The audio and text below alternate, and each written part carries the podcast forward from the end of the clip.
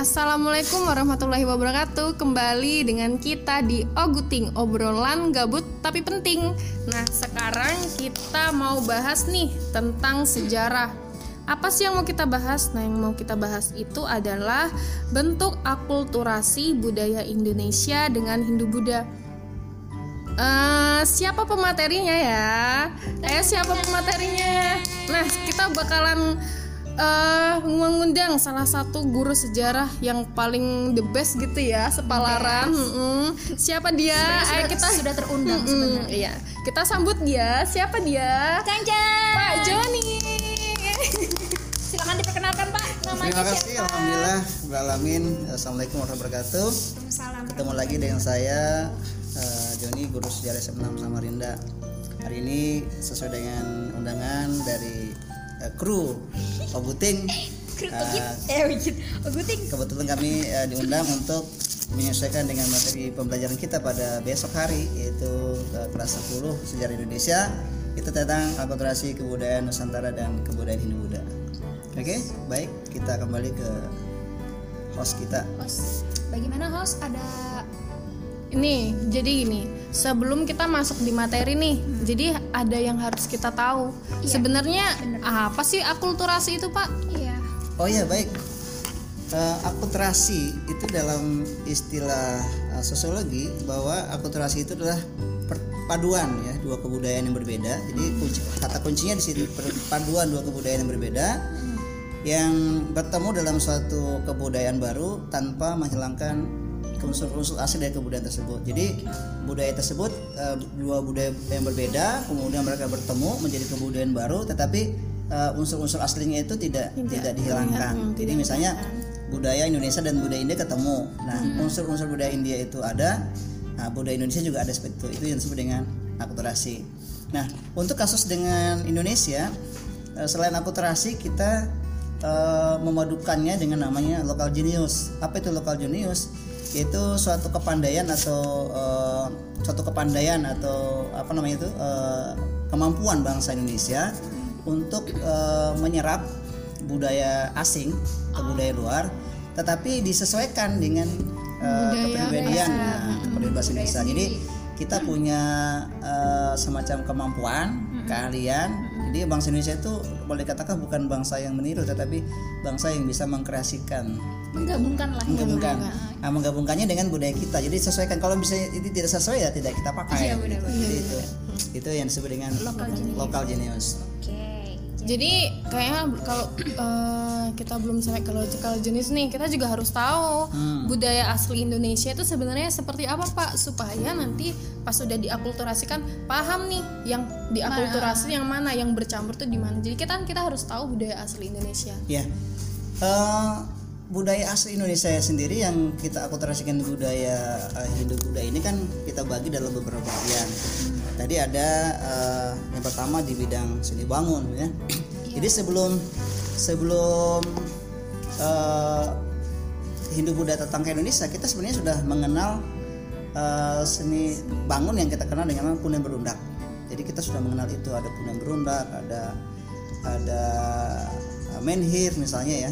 Yang ketika India datang itu eh, mereka juga mengenalkan seni bangun lalu eh, apa eh, arsitektur seni bangunnya India dengan Indonesia kemudian digabung. Itu, itu salah satu contoh seperti Iya itu. memang kelihatan perbedaannya antara candi yang ada di Indonesia sama candi yang ada di India. Hmm. Kalau mungkin ya ah, iya, teman-teman Oguters mau tahu, lebih baik ada searching ya di Google ya, biar tahu Contohnya candi Ah, apa?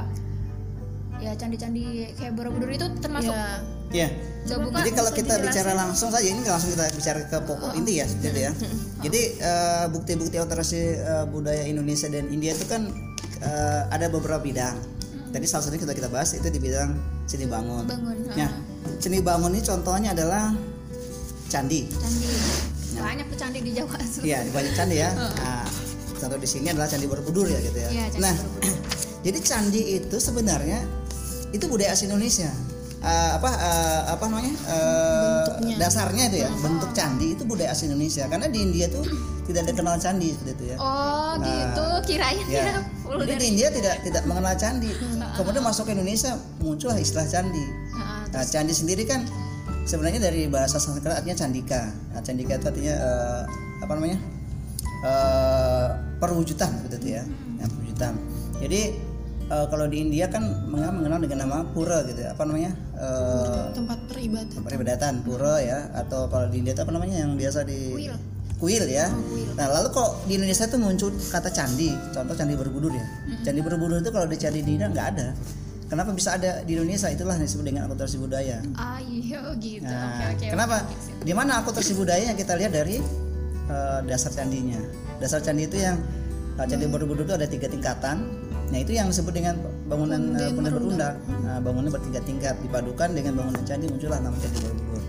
Itu yang disebut dengan eh, akulturasi budaya antara India dan Indonesia. Baru baru patung yang dipahat itu berhubungan dengan dengan India gitu Ya, ya jadi dewa-dewa jadi, yang ada di India akulturasi seperti itu. Eh, karena memang di India sendiri tidak mengenal candi gitu ya, tapi ketika masuk ke Indonesia seni bangun itu kemudian dikenal dengan candi, candi Borobudur.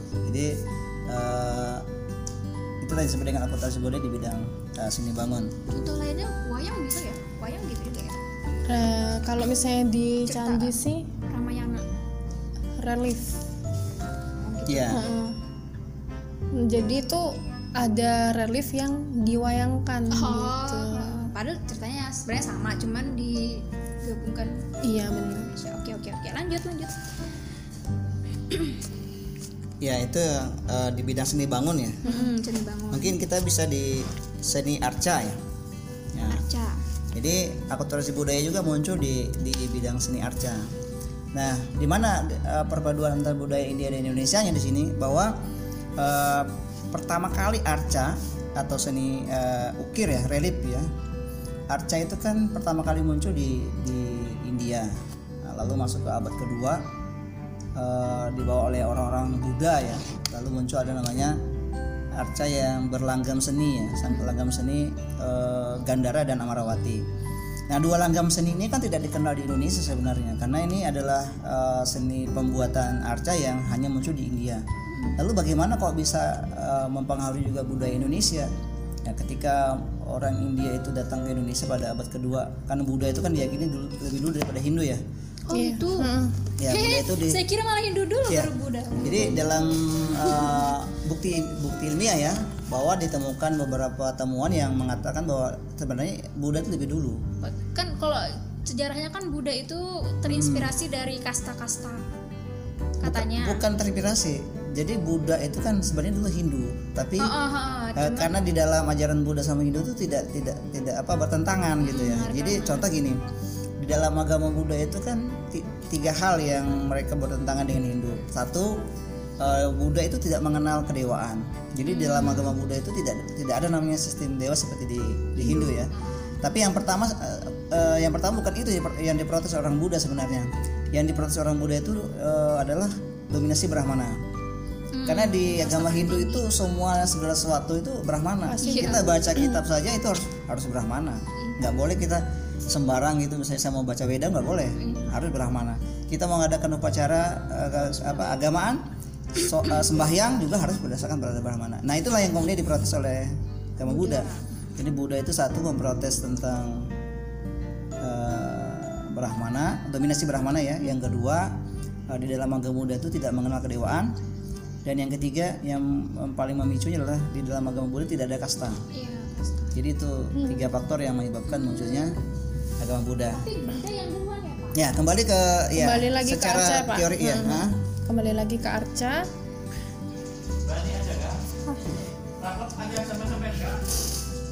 ada pak di ruang BK terus terus pak kembali lagi ke Arca tadi itu belum sempat dijelaskan ya belum Ah, jadi gini eh, arca sendiri kan merupakan set, apa langgamnya gitu ya. Langgamnya itu kan eh, kita mendapat pengaruh dari dari India ya. India itu langgam Gandara dan Amarawati. Nah, kemudian untuk pengembangan arca sendiri ya itu kembali kepada eh, budaya bangsa Indonesia. Karena sebelum pengaruh India kita sudah sudah sering membuat arca. Contohnya di pada masa megalitikum jadi situ banyak sekali ada arca-arca yang eh, berupa eh, apa hewan berupa manusia dan seterusnya. Lalu ketika Hindu Buddha nah lalu kita menggunakanlah eh, salah satu langgam seni tadi cara membuat arca tadi dengan dengan men- meniru contoh dari India tadi nah eh lanjut ke seni ukir ya. Kalau kita relief ya. Relief atau seni. Jadi kalau kalau kita bicara akulturasinya itu di mana? Nah, akulturasinya itu adalah bahwa ketika eh, India datang itu mengenalkan namanya eh, eh, apa seni seni lukis, seni rupa ya, yang berupa eh, relief. Nah, mereka ketika datang ke Indonesia di di candi-candi itu kita temukan ada lukisan-lukisan yang berupa Ramayana dan Mahabharata.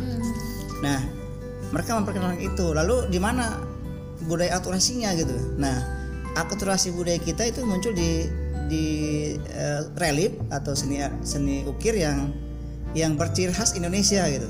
Nah, contoh apa? Contohnya kita lihat di Borobudur. Di salah satu dinding Borobudur itu ada sebuah lukisan eh, pemandangan sawah gitu ya. Lukisan sawah, sawah kemudian ada lukisan eh, pat- eh, sawah yang ada petak-petak sawahnya, kemudian ada eh, saung ya, rumah-rumah rumah jaga jaga burung tuh ya. Kemudian ada lukisan pohon pisang, kemudian ada burung merpati, kemudian juga ada lukisan pemandangan. Nah, itu ada di di relief Borobudur. Nah, itu itulah perpaduannya. Jadi orang India mengenalkan berupa relief yang berupa Mahara- Ramayana dan Mahabharata. Nah, kita memadukannya dengan ciri khas bahasa kita. Jadi itu bisa di lebih lebih singkat kita mikirnya Ha-ha. ceritanya itu dari India, Ceritanya itu tapi backgroundnya Karakternya itu karakternya dibuat kayak uh, pemandangannya Dipadukan, dipadukan, itu ah.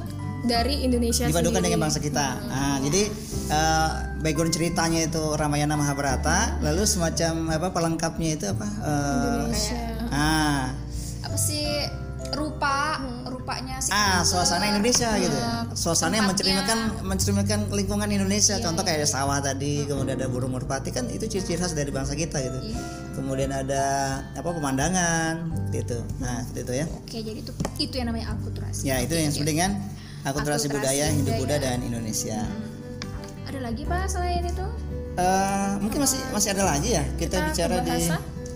eh, bahasa ya, Ya, bahasa dan oke bahasa dan aksara ya. ah, ah. Nah, di mana kita kita lihat di sini bahasa di mana sastranya ya. Eh, terutama penggunaan huruf Palawa dan bahasa Sanskerta. sering kita dengar nih kata Ya. bahasa Sanskerta Karena eh, ketika orang Hindu itu datang ke Indonesia kita belum mengenal aksara saat itu. Oh belum belum bisa baca gitu? Belum bisa baca. Nah, masih apa namanya pra, pra aksara ya atau prasejarah nah ketika mereka datang mengenal huruf, huruf Palawa uh, dan bahasa Sanskerta apakah kita langsung mempelajari secara mentah-mentah tidak juga. Ah, bangsa Indonesia dikreasikan dikreasikan. Lalu lalu di Indonesia itu muncul namanya Honocoroko nah Honocoroko itu kan itu anu, apa aksaranya Jawa aksara ya? Jawa. Oh aksara Jawa itu. Tapi dasar-dasarnya dari India.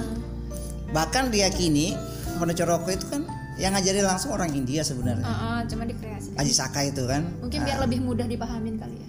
Iya. Jadi itu di akulturasi ya karena huruf, huruf Jawa huruf Coroko itu kan berasal dari legenda Aji Saka. Siapa Aji Saka? Ujung-ujungnya kalau kita cari Aji Saka itu ya orang India. Oh. Hmm, jadi mereka mau ngajari kita bahasa Sakerta eh, bahasa huruf Palawa kita kreasikan menjadi eh, budaya Indonesia menjadi eh, bahasa Jawa Jawa kuno huruf Jawi kan seperti itu. Jawi, atau Honocoroko Nah, lalu di sastra-sastra Indonesia muncullah beberapa kitab yang ditulis dalam bahasa Jawa kuno seperti itu. Nah, kitab kitab Sutasoma kitab ya kitab itu. banyak. Ya banyak. banget Jadi itu eh, eh, salah satu di bidang eh, sastra. kalau misalnya itu kan aksaranya ya pak ya? Hmm. Bahasanya sendiri perkataannya sendiri ada nggak sih pak yang oh ini loh yang orang ini bahasanya orang Indonesia oh ini loh bahasa Sanskerta oh ini loh bahasa pergabungannya. Ha-ha. Eh, untuk itu saya rasa karena kita tadi meng- menggunakan lokal genius, jadi walaupun eh, bahasa Jawa itu ada juga yang diambil dari bahasa Sanskrit, tetapi pada umumnya kita sudah punya bahasa sendiri.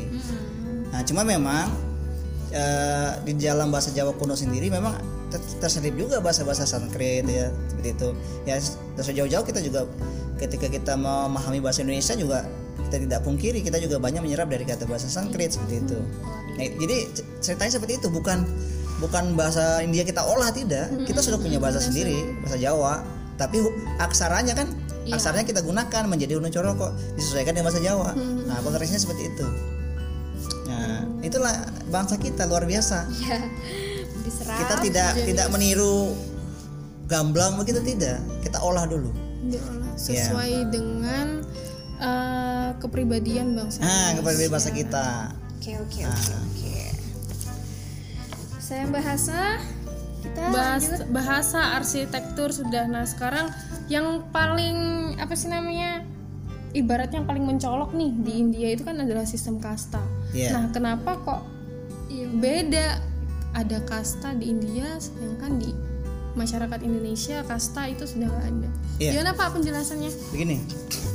Jadi kasta itu kan kalau istilah kita belajar sosiologi ya, kasta itu kan sistem sistem strata stratifikasi sosial yang tertutup ya. Artinya gini, eh, kalau di India itu memang masyarakatnya dikotak-kotakan dalam dalam empat golongan. Makanya kasta disebut juga dengan catuwarna, nah, empat golongan. Nah, walaupun eh, dalam catatan-catatan yang lain dikatakan ada lima, nah, yaitu Brahmana, Kesatria, Waisa, Sudra. Nah, di India itu ada lagi namanya Paria. Tapi Paria ini tidak tidak tidak tidak masuk kasta sebenarnya. Karena Paria ini golongan yang tidak di tidak dianggap lah kalau bahasa kita ya. oh gitu Nah, tidak padahal diakui. padahal sudra itu kalau di anu kan sudah paling rendah Ya paling rendah. Tapi ada lagi di nah, namanya Paria. Paria itu orang-orang yang Jijik. Hina ya terhina. Jadi melanggar aturan, melanggar apa penyakit penyakit menular, kemudian punya kelainan. Jadi kalau di India punya kelainan itu dia masuk paria. Misalnya dia homoseks atau lesbian itu masuk paria di sana. Seperti itu. lah ya Nah menyimpang, jadi dia tidak diakui, Oh, tidak nah, diusir seperti itu.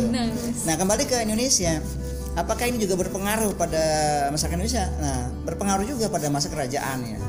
Bahkan sampai sekarang ada di di, di Bali ya.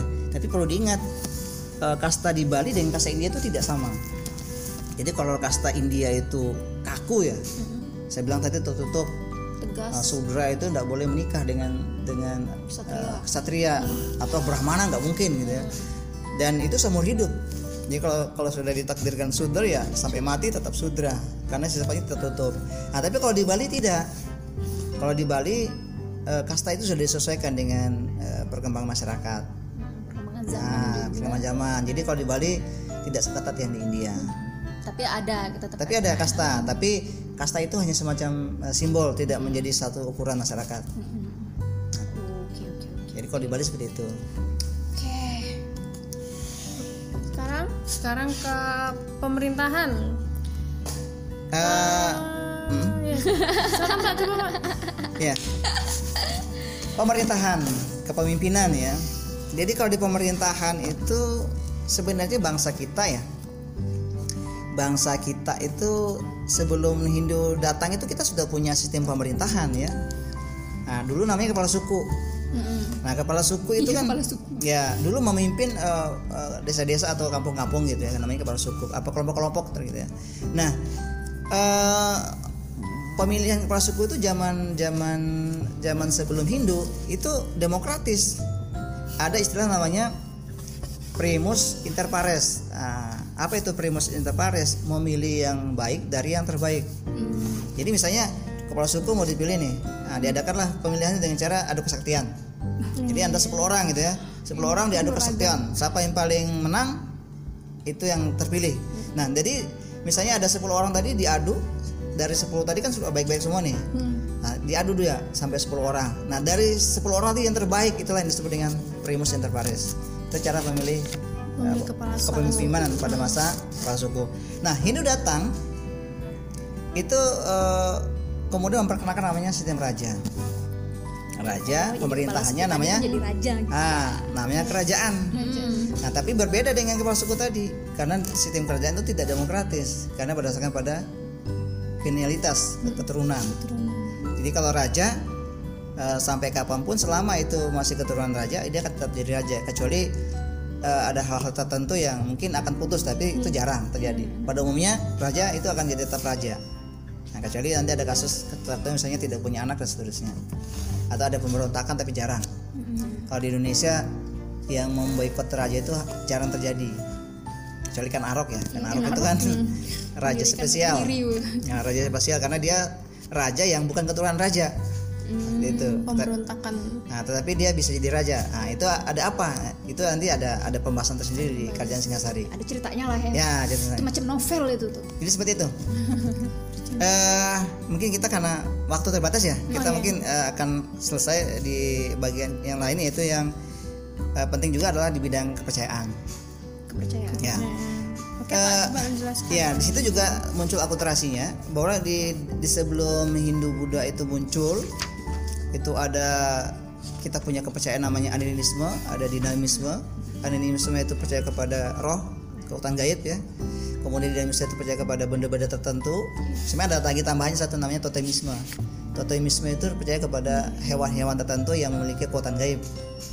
Nah, contoh misalnya kadal. Kalau di Dayak itu ada namanya burung enggang ya. Itu namanya totemisme. Nah, jadi percaya kepada he- hewan yang tertentu yang gaib. Nah, ketika Hindu datang, mereka memperkenalkan namanya sistem kedewa, dewaan ya, kedewaan ya, dewa ya. Nah, yang sifatnya politeisme. Politeisme itu eh, banyak dewa. Akhirnya kita memadukan, kita juga percaya kepada animisme, roh pada nenek moyang yang sudah ribuan tahun kita lakukan, tapi kita juga percaya kepada dewa. Jadi akhirnya terjadi perpaduan antara dewa dengan roh nenek moyang. Seperti itu. Itu namanya akulturasi budaya di bidang kepercayaan. Seperti itu. walaupun ada walaupun kita sudah menyembah Dewa. iya dewa tapi Ah, tetap kita Nah, ini masih ada yang percaya kepada Iya, kita masih anu ngasih sesajen ke laut Iya. gitu kan untuk roh-roh yang ada di laut gitu. Iya. Apa itu namanya kalau misalnya di Jawa itu apa namanya, Pak? Arung sama adurang apa? Sedekah laut ya? Iya, heeh. itu kan ada juga Bali juga sama kayak gitu. Iya. Walaupun sebenarnya dia sudah punya agama tentang dewa, dia percaya sama dewa Wisnu atau dewa Siwa, tapi dia masih tetap Iya. ke laut. Itu padahal Dia- orang itu orang Indonesia. Jadi itu dasar-dasarnya sama. Jadi orang nenek moyang itu kalau Hindu kan setiap setiap hal-hal tertentu itu punya dewa. Contoh laut itu dia punya dewa namanya Dewa Varuna. Dewa Varuna itu berupa ikan ikan besar gitu ya. Yang menguasai laut. Nah, tapi di percayaan asli Indonesia kita percaya juga bahwa Ada. nenek moyang yang menguasai di situ. Cuma bukan Ah, dewa. Ya, datu gitu Datu. ya. Datu. Datu. Ah, kalau kita namanya itu datu. Datu. Kemudian di ah, kemudian kalau di Hindu kan matahari juga dipercaya sebagai dewa, dewa matahari dan seterusnya itu. Dewa surya, dewa angin, dewa api ya. Indra. Ya. Nah terakhir kita di bidang kalender ya. Kalender ini ada cukup unik ya karena di dalam kalender ini kita mengenal istilah namanya Chandra Sangkala. Chandra Sangkala. Ya, Chandra Sangkala itu angka huruf berupa kalimat atau gambaran kata. Jadi angka berupa huruf atau eh, berupa kalimat atau gambaran kata. Contoh misalnya sirna hilang kertaning bumi. Itu angka Nah, sirna itu kan kalau kita artikan dalam bahasa bahasa eh, Indonesia kan? Hilang. hilang, berarti nilainya nol. Nah, hilang itu kan sama dengan sirna. habis kan? Kita artikan dalam bahasa eh, apa dalam kita artikan dalam huruf nol. Kemudian kertaning. Kertaning itu kalau bahasa kita kan eh, apa ya? Kertaning itu empat. Semacam ker- kertaning rodanya empat. Jadi kertaning itu diartikan dalam bahasa jadi empat. Lalu bumi. Bumi itu karena satu bumi kan mungkin dua ya. Maka kita kita artikan satu. Artinya satu. jadi 0041 Agak ribet ya, tapi 0041 tetapi kalau di, di eh, diwujudkan dalam bentuk hitungan harus dibalik. Jadi 0041 kita balik 1400 saka karena hitungan hitungan India. Nah 1400 saka itu kita konversi ke Masehi kita tambahkan 78 78 itu dari mana, Pak? 78 itu dari berdirinya Saka Oh, Saka itu berdiri pada tahun 78 se- sebelum Masehi. sebelum Masehi. Nah, jadi sehingga 1400 ditambah 78 sama dengan 1478 Masehi. Masehi. Sakanya 1400. Nah, berarti sirna ilang kataning bumi itu runtuhnya Majapahit. Jadi runtuhnya Majapahit itu 1400 Saka sama dengan 1478 Masehi. Hitungan satu sakanya itu dapat dari mana, Pak? Satu Saka diawali dari mun- munculnya Saka. Saka itu kan berdirinya 78 sebelum Masehi. Maka se- setiap kita mau jadi karya Masehi harus ditambah ke 78. Oh iya iya iya. gitu. Itu hitungan Jawa ya Pak ya? hitungan Masehi. hitungan masehi Karena Saka itu kan di, dihitung oleh namanya Raja Saka ya, Asoka itu ya. Itu kan itu kan 78 sebelum Masehi, mulai kalender Saka itu. mulai adanya kalender saka itu ya Kalender saka oh. Nah, se- itu eh, 78 sebelum Masehi. Maka kalau kita ingin mengkonversi Saka ke, Masehi, Masehi. Oh, tambahkan satu 78. biar mempermudah kalau untuk kan biasanya umumnya kan masehi apa apa masehi gitu Nah, kan kalau di, di di prasasti kan selalu pakai Saka. Heeh. oh jadi untuk memudahkan ke masehi ya ditambahnya 78 Tambah 78. memudahkan para peneliti untuk Mengetahui- oh, ini mengetahui ini itu di tahun mana di tahun berapa- Masehi mana berapa ribu kan kalau lalu gitu. Uh, orang awam kan mana paham saka itu tahunnya berapa? Nah gitu mungkin Iya, untuk memudahkan. Saka kan dari ini ya. Oke oke oke. Ya, itu salah satu akulturasi budaya di bidang akulturasi. akulturasi budaya di bidang kalender. kalender. Jadi rumit. kita sudah eh, lengkap, insya Allah tadi sudah membahas beberapa bidang, baik itu bina bangun, sedang eh, seni lukis atau eh, seni rupa ya, rupa arca termasuk relief tadi, kemudian kalender, kemudian eh, sosial tadi strategi sosial, termasuk juga di pemerintahan. Hmm, oke Mungkin ada mungkin cukup ya cukup ya karena waktunya Waktu sudah sudah banyak mungkin tapi- sedikit buat anu apa sedikit dari Pak Joni ya Eh, ringkas ya kesimpulannya Kesimpulannya. kita dapat nih Oh ya. kesimpulannya. Baik, jadi akulturasi budaya Hindu Buddha di Indonesia itu bisa berjalan beriringan dan baik karena kita punya namanya lokal jenis tadi. Jadi kemampuan atau kepribadian bangsa Indonesia yang mengolah kebudayaan asing tadi menjadi eh, kebudayaan baru tapi disesuaikan dengan kebudayaan kepribadian bangsa kita. Jadi bangsa kita itu bangsa yang kreatif, bangsa yang yang bisa memadukan eh, apa namanya tidak mau nyerap secara mentah-mentah tetapi bisa memadukan dan mengkreasikan satu budaya menjadi budaya yang baru. Eh, dan eh, akulturasi budaya kita itu terlihat dalam beberapa bidang, bidang eh, bangunan, bangunan. seni rupa dan seni lukis, seni sastra, kemudian kalender, kemudian eh, kepercayaan atau agama, dan yang terakhir adalah di bidang pemerintahan. pemerintahan. Oke jadi sebenarnya banyak pengaruhnya ya. Iya. tapi karena ada sistem akulturasi tadi itu kita sudah banyak belajar ya dari Yes. Pak Joni semoga Akhirnya eh, tahu. ya ke depannya kita bisa belajar lagi bareng Pak Yes, Joni betul banget oke terima kasih banyak Pak Joni Terima kasih sama-sama. Oke, jadi teman-teman Oguting, Oguters, Oguters. Oguters, sampai di sini dulu. Ja, assalamualaikum warahmatullahi wabarakatuh. Waalaikumsalam. warahmatullahi